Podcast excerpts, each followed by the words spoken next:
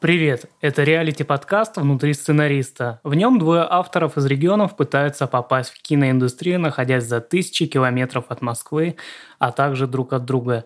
Меня зовут Сергей Литвинов. Я сценарист с юга России. Я Вадим Дутов, сценарист-продюсер севера нашей необъятной страны. Каждые две недели мы будем обсуждать свои успехи и фиаско на пути к мечте. Так что, возможно, это самый депрессивный сценарный подкаст в России. Поехали! Поехали!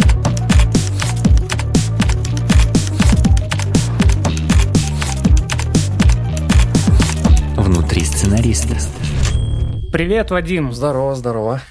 Привет, все слушатели. Сегодня, наверное, хотел бы поговорить о токсичности, почему это важно в нашем деле и как вообще работать с токсичными людьми или нужно их избегать. Что для тебя значит токсичность? И почему, как ты думаешь, для сценаристов это важно? Ну, токсичный человек – это который забирает твою энергию, тот, который всегда почему-то злой. Злой значит русский.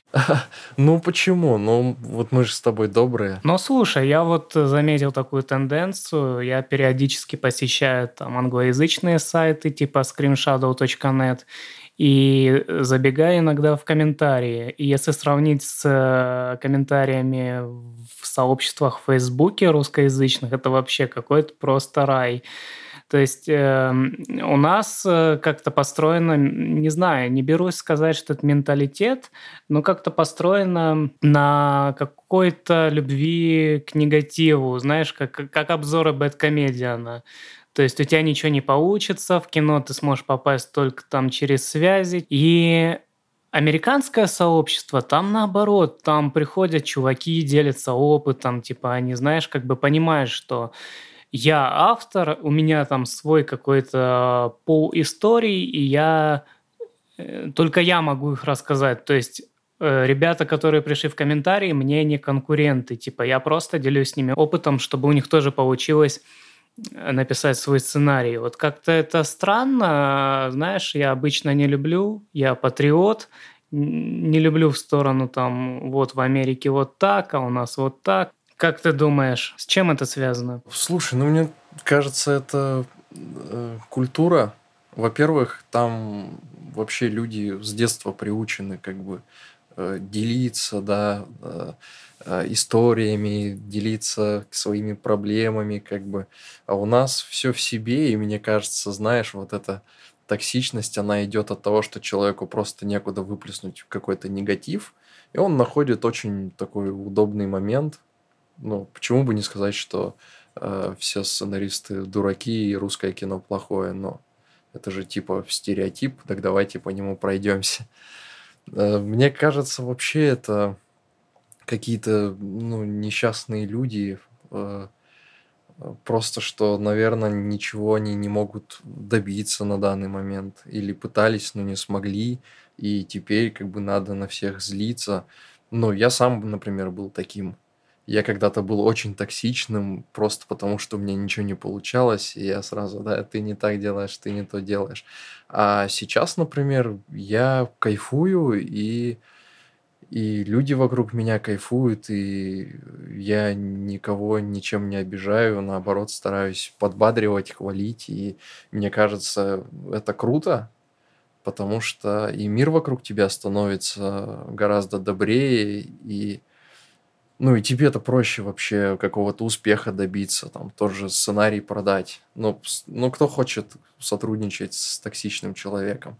Ну, не знаю, у меня был опыт, мне не понравилось. Ну, то есть токсичный чел – это тот э, человек, который, исходя из какой-то внутренней обиды, э, пытается как-то сломать, вытянуть энергию из другого. Ну да, как бы я не смог, ну, значит, все вокруг дураки как бы это не я дурак, это они дураки, и вот надо им об этом сказать. А ты сам оставляешь какие-то комментарии в сценарных пабликах, как ты выражаешь свое мнение или просто идешь с миром? Я стараюсь вообще этого не делать.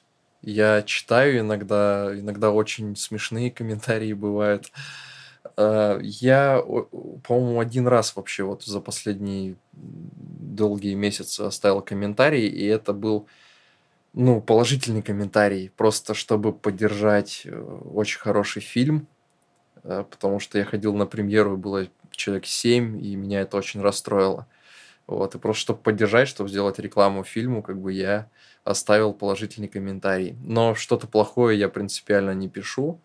Я как бы только поддерживаю, если есть в этом необходимость. Ты знаешь, в принципе, если у тебя есть время оставить комментарий, то, наверное, ты что-то делаешь не так, потому что э, это же время ты мог потратить на, не знаю, прочтение какой-то интересной статьи по цели, к которой ты стремишься и так далее. Там. Я не соглашусь.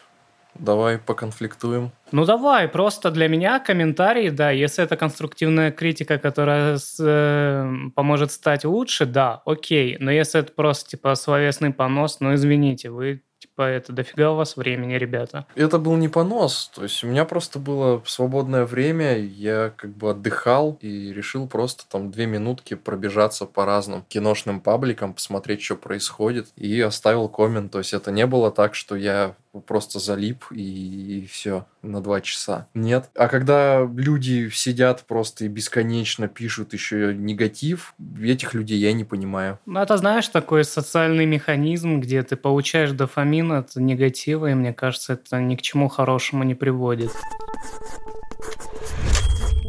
А можешь ты вспомнить какие-то примеры токсичных персонажей, людей из кино, может, сериалов, так, на вскидку. Мне вот сразу почему-то представляется вот герой Джека Николсона, я сейчас не вспомню, как фильм называется, где он был такой занозой в заднице, у него прям э, в описании сценария... Ой, да, это где у него было обсессивно-компульсивное расстройство, вот этот фильм. Да, Ой, да, да, да, да. Хорошо. И у него прям в описании сценария, типа, написано э, сноска, что этот парень заноза для всех в заднице.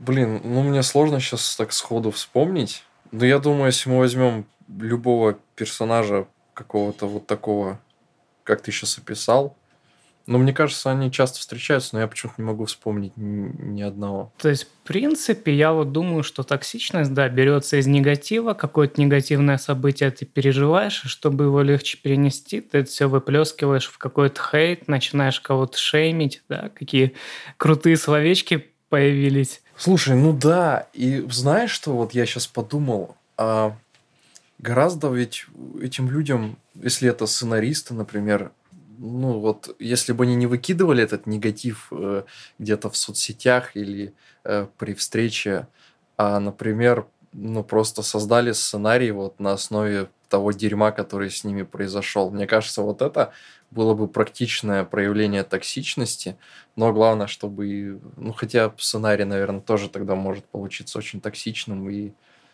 через текст тоже будет передаваться. Ну, если это какой-то манифест, что все плохо, наверное, да. А если ты какую-то мысль вкладываешь, что э, из негатива можно сделать позитив, наверное, это стоит написать. То есть ты сам себе терапию проведешь, причем бесплатную, и как бы сценарий будет основанный на э, какой-то правдивой истории. Кстати, здесь ты можешь процитировать своего любимого Пола Брауна. Что сердце должно быть в истории. У него просто очень много цитат, что... Что ты должен пойти, э, обжечься и вернуться. А, это, о, это да, это классно. Это был случай у Пола Брауна. К нему э, подошел один студент, он вечно торчал в ноутбуке и говорит, вот я показал друзьям, они все говорят, что мой сценарий дерьмо, что я делаю не так. А он ему отвечает, ну, во-первых, закрой ноутбук, выйди на улицу, познакомься с девчонкой, пусть она тебе разобьет сердце, и тогда ты напишешь классный сценарий. То есть боль нужно какую-то жизнь туда запихивать. У него еще есть, кстати, классная цитата на этот счет, что э, вы, может быть, хотите снимать охренительный экшен, но если вы не разовьете сердце, вы, не, вы никогда не станете успешным сценаристом. Прекрасно. Наверное, стоит как-нибудь вести э, рубрику цитаты Пола Брауна. Ой, да, я его фанат. Я я могу все 20, э, сколько там, 48 часов пересказать просто. Пол Браун – это известный голливудский, наверное, больше сценарный гуру, чем сценарист. И у него есть очень классный мастер-класс, который прошел в школе Меты, и советуем вам ознакомиться с ним. Да, обязательно. На мой взгляд, каждый должен послушать мастер-классы Пола Брауна, Нила Ландау. Это прям обязательно. Оставим, наверное, ссылки на курсы в описании. Ну, в итоге мы пришли к тому, что токсичность не способствует развитию, а конструктивная критика как раз наоборот. И отсюда, наверное, давай попробуем немножко про нейробиологию поговорить внезапно. Давай попробуем. Есть одна такая история, где-то я ее слышал, не помню где, но как бы суть такая, что в одной компании был чувак, который просто вот он, заезжали там ребята в гостиницу, а ему там номер дико не нравился. Шторы не того цвета, подушка не так лежит. Ну, короче, все ему не нравилось. И он так негативил там на протяжении какого-то количества лет. Э, у друзей, естественно, не выдержало терпения, и они с ним решили поговорить. Типа, чувак, Значит так, или ты прекращаешь вот эти все свои истерики, всю свою токсичность, либо мы просто с тобой больше не общаемся. И как бы человека удалось убедить, но на следующий день он начал делать ровно то же самое.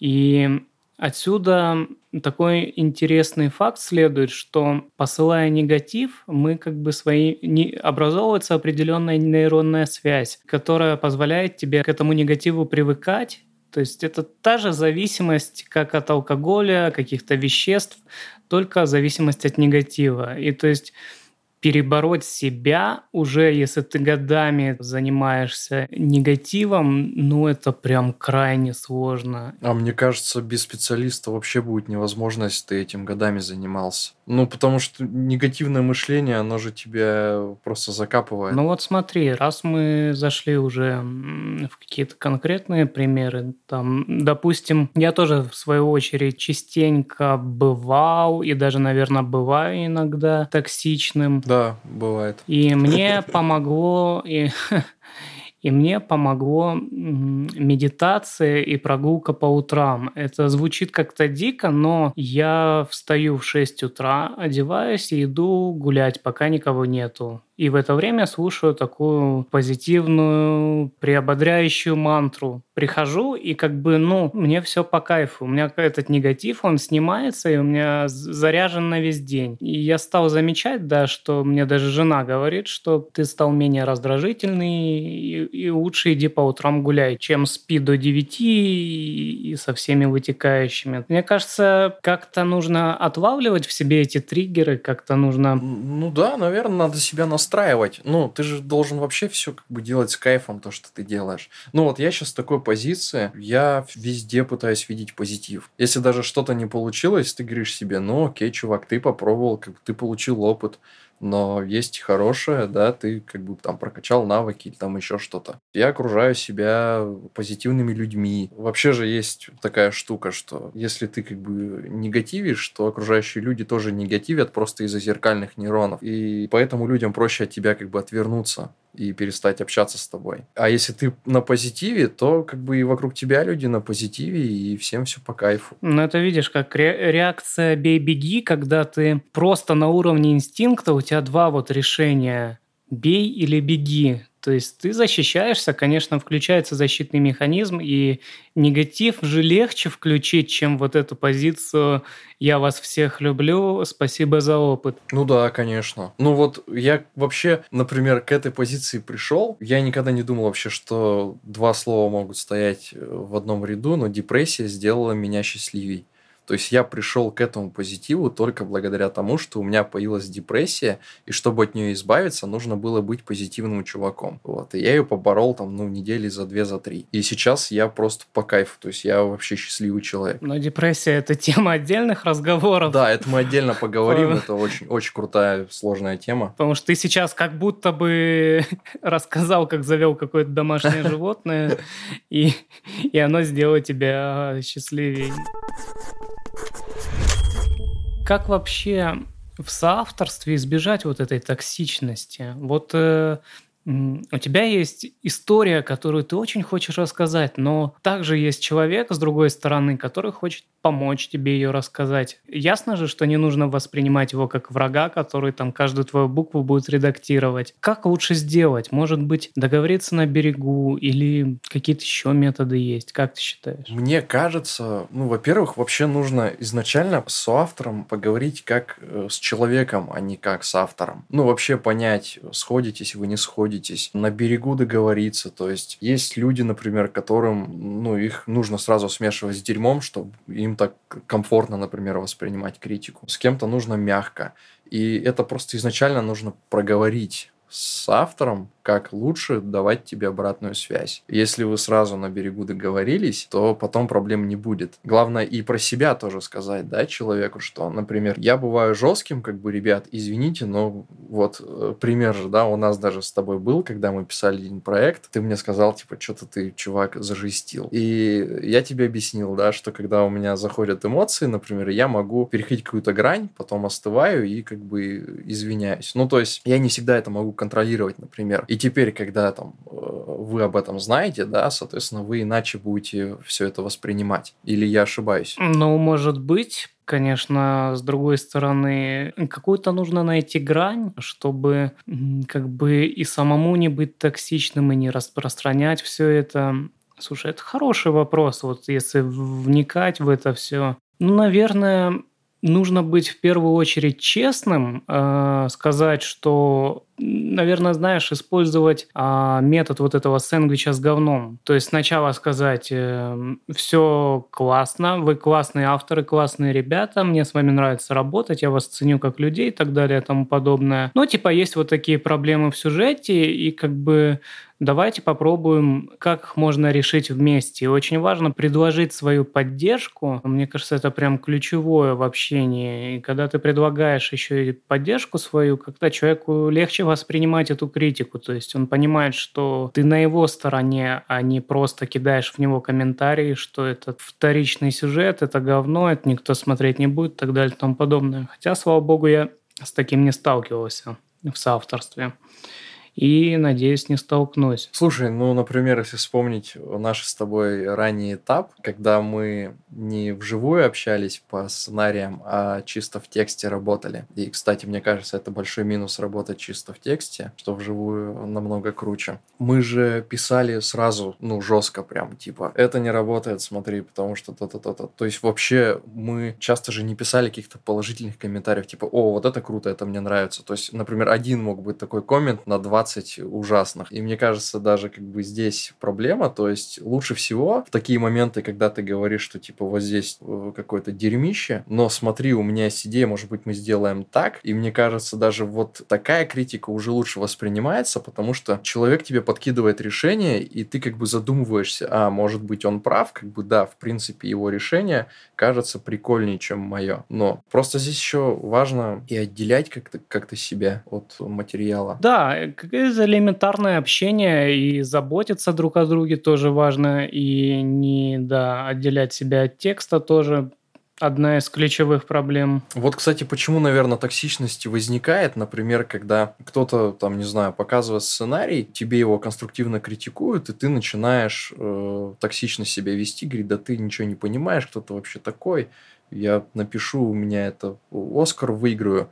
И именно потому, что просто автор сразу воспринимает все в штыки, думает, что это он плохой, он ужасный, и никто его не понимает. Ну вот смотри, а если мы собрали команду, у нас все классные ребята, примерно все с одинаковыми ценностями, как бы не получится ли у нас продукт, конечная наша история, какой-то пресный, потому что мы как бы с одной стороны на нее смотрим, не лучше ли было взять в команду каких-то разных супер разношерстных и по поведению, и по бэкграунду людей. Как ты думаешь? Мне кажется, смотри, по бэкграунду, да, желательно, чтобы бэкграунд был разный, потому что можно будет с разных сторон посмотреть. Но если это будут слишком разношерстные люди, если они будут не на одной волне, если, например, будет какой-то мега позитивный чувак, мега грустный, какой-то очень токсичный, ну, мне кажется, это будет вообще полный ад, такая авторская комната, потому что, ну, тебе же должно быть комфортно с этими людьми. Ценности можно же иногда специально начать спорить, ну, просто специально занять другую позицию, смотреть по другим углом и спорить. Вот просто в моменте. Я работал, например, с разными авторами, и э, самые крутые штуки, которые, на мой взгляд, были придуманы, они были придуманы с людьми, с которыми совпадают ценности, с которыми на одной волне, и при этом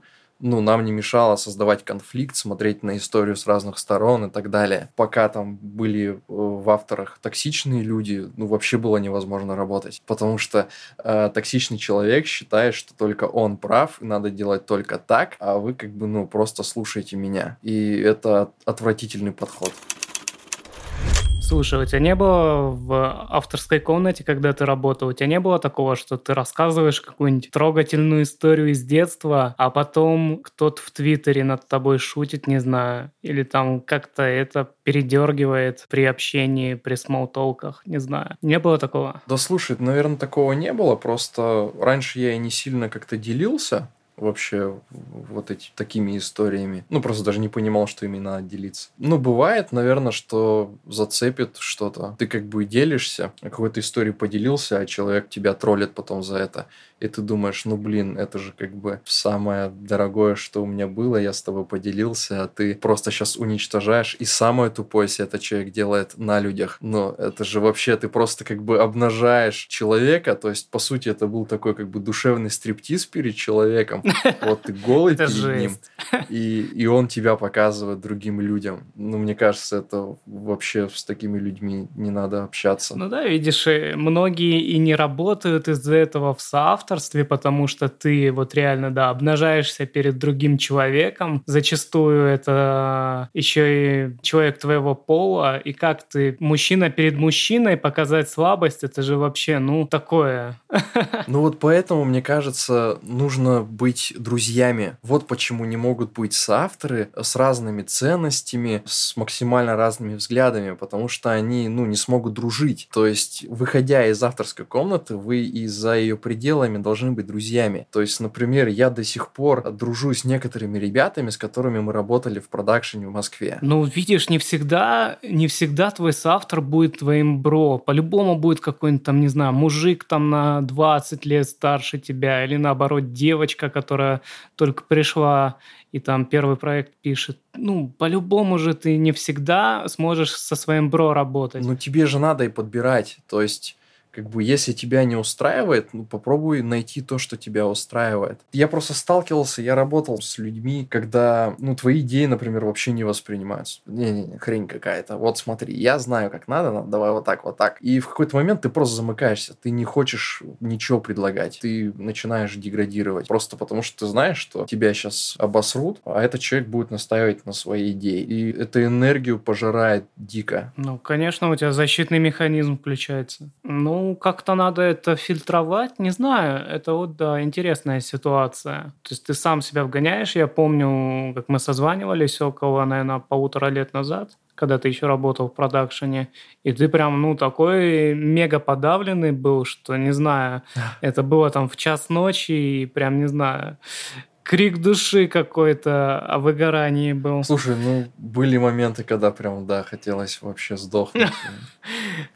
Но потом, потом все наладилось, как бы, и поперло. До, до чего доводит токсичность? Слушай, да, это интересно, и надо э, спо- способы находить себе в силы бороться с этим, воспринимать все равно. Да, то есть, ну, смотри, даже сейчас ты мог заметить, вот когда к нам обращаются какие-то авторы с нами пописать, мы же в первую очередь спрашиваем у них что-то о их опыте, о их жизни. И потому как отвечает человек, ты сразу понимаешь, будешь ты с ним работать или нет. То есть достаточно иногда пары фраз, чтобы понять. Ты, я помню, как кто-то писал, что просто вот даже не между строк, а типа продвиньте меня вот просто.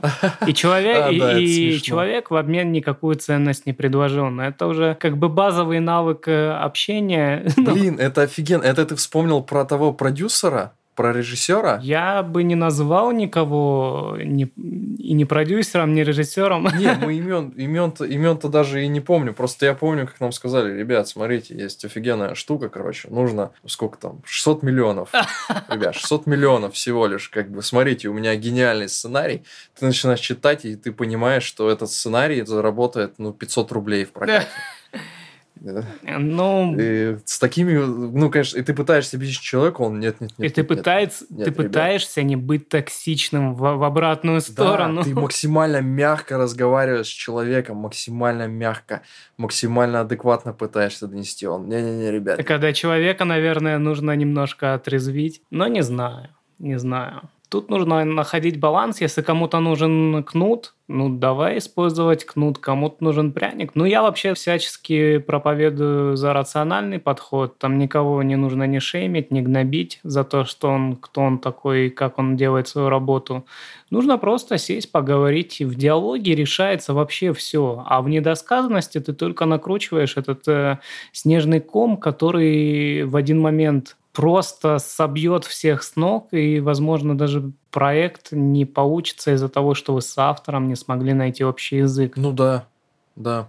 Ну, я вообще за любовь. Я, я вообще заметил, что как только ты токсичному человеку говоришь, что ты его любишь, что он молодец, он не знает, что тебе ответить. Ну, вообще, знаешь, э, один из блогеров э, известных, он проводил эксперимент, он начал отвечать хейтерам и спрашивал, э, ну вот знаешь, такие комментарии, где просто там написано говно, все, все, что ты делаешь говно, и все, точка, без, без объяснения. И этот человек, блогер, он начинал им писать «почему?», и хейтеры сливались, потому что им просто нечего было ответить конструктивно. То есть это вот такой, знаешь, клиффхенгер, чтобы вытянуть из тебя какую-то часть энергии. Вот этот чувак напишет говно и пойдет с офигенным настроением дальше негативить по жизни. Да, вот, вот, смотри, ты сейчас докопался. Хейтеры, вот эти токсичные люди, они дико иррациональны, они чисто эмоциями идут. Типа, захотелось выплеснуть, я выплеснул, пошел дальше. И когда ты начинаешь как бы давить на конструктив, они не могут ничего тебе ответить, потому что они на эмоциях. Но это как, знаешь, как в гневе, когда ты не думаешь, что ты говоришь, ты просто фигачишь эмоции. Ну вот смотри, давай поднимем ставки, усложним ситуацию. Допустим, сегодня вечером тебе придет письмо от известного, но по слухам очень токсичного продюсера, который хочет с тобой поработать. Что ты выберешь? Жизнь в золотой клетке или же работать, сэкономить на нервах? А, смотри, давай усложним. Давай, давай. Давай усложним. Он не по слухам токсичный, а в принципе токсичный. Ну, просто по слухам, как бы и можно не верить, я по-любому соглашусь, как минимум на одну встречу, чтобы посмотреть, токсичный он или нет. Давай так, этот чувак, он как в «Наследниках» э, делает человеческую подставку, когда сценарист становится на колени, и он просто ставит ему на спину ноги. Блин, ну... Вот, вот такой. Ну, с таким, конечно, я не буду работать. Я не буду с таким работать. Ну зачем? Ты но же... это, но а... это твой единственный шанс э, попасть в индустрию. Вот прям. Ну смотри, я не, я не верю в единственный шанс попасть в индустрию. Шансов дофигища. Вот дофига. Вот я сейчас был на питчинге, как бы мне жюри сказали, ну извините, да, вы нам не подходите. Но и все казалось, вот он был шанс, я полгода этого ждал, э, я все для этого делал, и не получилось. А потом мне через пару дней пишет режиссер, говорит, слушай, интересно, давай поработаем. Ну, это же как бы второй шанс получается. То есть, по сути, вот он был единственный, но он не единственный. И я не верю в единственность шанса. Как бы ты, во-первых, сам себе создаешь шансы просто своей работой. Тем, как ты работаешь над собой, как ты работаешь над сценарием. И если ты действительно работаешь, у тебя не может быть одного единственного шанса. Ну, все правильно. Просто нужно пересмотреть свои ценности, если что-то не работает. Да, и если мне такой продюсер токсичный предложит какие-то сумасшедшие деньги, ну, не знаю. Но если это будут огромные деньги, я задумаюсь. Вроде как бы типа, да, прикольно и титры, и деньги. Это... Но если я пойму, что как бы я могу просто не дожить до финала проекта э, чисто эмоционально, а может и физически, то зачем убивать себя? Ну, найдется. Слушай, если мне один крутой, мега крутой продюсер уже что-то предложил, и гигантские деньги, и титры, значит, есть где-то более адекватный продюсер, который может то же самое предложить, с которым мне будет комфортно работать. Ну вот да, кстати, эм, один из продюсеров известных советует составить список людей, с которыми вы хотите работать, у которых у вас э, совпадают ценности, то есть это можно узнать из многочисленных интервью, мастер-классов, то, как человек себя ведет вот в информационном пространстве. Стоит потратить, наверное, пару недель на вот э, research, с кем хотели бы работать, составить список и уже по нему двигаться. То есть раз ты, допустим, поступило тебе предложение работать от того, с кем ты не хочешь, ты уже как минимум задумаешься, нужно ли тебе. Если деньги приемлемые, наверное, стоит подумать как минимум. А если тебе написал чувак, который из списка с тем, с кем ты мечтаешь работать, ну, наверное, тут можно даже... Не думать. И не думать, да. Но это вообще полезно. Полезно вообще изучать рынок, людей. И да, и нужно смотреть прежде всего, вот мы как бы об этом говорим, но, но как бы не в лоб пока, что на всех, э, не только на продюсеров, вообще на любых э, творческих людей, тебе нужно смотреть как на людей. То есть на продюсера ты должен смотреть как на человека и думать о нем как о человеке. Там на сценариста точно так же, на режиссера точно так же. И мне кажется, и многие... себя на его место. Да, и мне кажется, многие это забывают. Начинают думать, так, это мешок с деньгами, что ему нужно, что было бы ему интересно. И мне кажется, путь в никуда. И вообще, это это же вот ко всем относится. Токсичность, вот к режиссерам, к актерам. Не только здесь сценаристам тяжело. Мне кажется, всем тяжело. Ну, давайте общаться, находить общий язык. Вот и... как раз я честно, честно, я мечтаю, чтобы в школе был такой предмет, как общение. Это то, чего мне не хватало в школе. Ну, прикольно. То, чего, то, чего вообще, мне кажется, вот прям must-have навык – это общение самый главный в жизни. Мне приходилось его осваивать самостоятельно, через книжки, через какие-то мастер-классы. И что удивительно, это самый такой базовый навык, а его приходится брать из других мест. То есть было бы просто великолепно, если бы в школе появился такой предмет. Но это вот типа того, как в Америке, да, есть типа урок, где ты должен презентовать там с пяти лет, ты школе уже презентуешь какой-то проект, то есть ты уже этим навыкам обучаешься. И, ну, дебаты, вот я знаю, проводятся разные дебаты, но, к сожалению, это в каких-то исключительных вообще школах, гимназиях. А было бы классно, да, если бы это было повсеместно, потому что, ну, мы же вообще, э, да, русские, мы очень замкнутые люди, мы не любим делиться проблемами, держим в себе, то есть мы делимся проблемами, да, в большинстве своем. Большинство. Ну, в основном там только подводку могут э, поделиться какими-то проблемами. И мне кажется, это вообще неправильно. Мы почему-то стыдимся говорить о своих проблемах, но при этом мы не стыдимся э, залезать в интернет и говорить, что все, все говно, все вокруг говно. Но, но при этом мы стыдимся почему-то просто поделиться своей проблемой адекватно с, с другим человеком, там, с близким или с психотерапевтом, неважно. Но мне кажется, это гораздо лучше, чем вот просто таксить и в интернете, а иногда и вживую. Не знаю, мне кажется, надо вот, вот это менять. Ну, давай, наверное, подведем итог, чтобы избежать, наверное, последствий токсичности и самому не быть токсичным. Нужно научиться общаться, уважать друга, соавтора, вообще любого человека, с которым ты общаешься, и мысленно иногда ставить себя на их место, как они воспримут твой спич, как они вообще... На самом деле очень элементарные э, Какие-то приемы существуют, аб- абсолютно бытовые, несложные. Просто нужно следить за собой, когда у тебя срабатывает три- триггер, что ты хочешь э, что-то плохое сделать или сказать, просто себя взять за руку или, не знаю, повесить на руку браслет, чтобы было, был, был, было напоминание, что не нужно так делать. То есть и держать тоже в себе не нужно негатив, просто поговорить, обсудить все. Мне кажется, это единственный ключ. Общение – это единственный ключ. По крайней мере, сам самое основное, чтобы не быть токсичным. Да. Просто, просто любите mm. всех, любите себя, любите этот мир. Такой хипо, хип, хиповский выпуск. Да это классно, знаешь, вот Вы даже сами поймете, насколько это классно, когда вы ко всему подходите с кайфом и любовью. Вы сами поймете, что на самом деле токсичность вам была не по кайфу, а по кайфу, когда вы радуетесь, а не злитесь. Просто попробуйте. Вот прямо сейчас возьмите и скажите кому-то что-то хорошее. Хочу напомнить, что мы ищем соавторов для своих проектов, или мы поможем написать вам ваш проект. В принципе, главный критерий – это адекватность. Если опыта нету, поможем. Если есть опыт большой, будете учить нас или будем учиться друг у друга. В принципе, мы всегда готовы к чему-то новому. Проектов очень много. Писать есть что, а людей не хватает. Даже на таком вот элементарном уровне. То есть мы еще даже... Не звезды. Мы не звезды. Пока еще не в топе, но даже на таком элементарном уровне люди нужны. И пишите в личку, пишите в сообщество нашей группы. Все ссылки мы оставим в описании подкаста.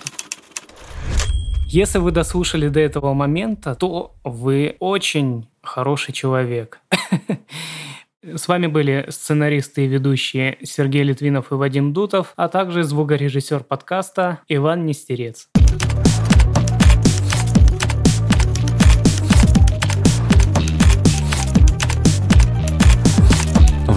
Сценариста.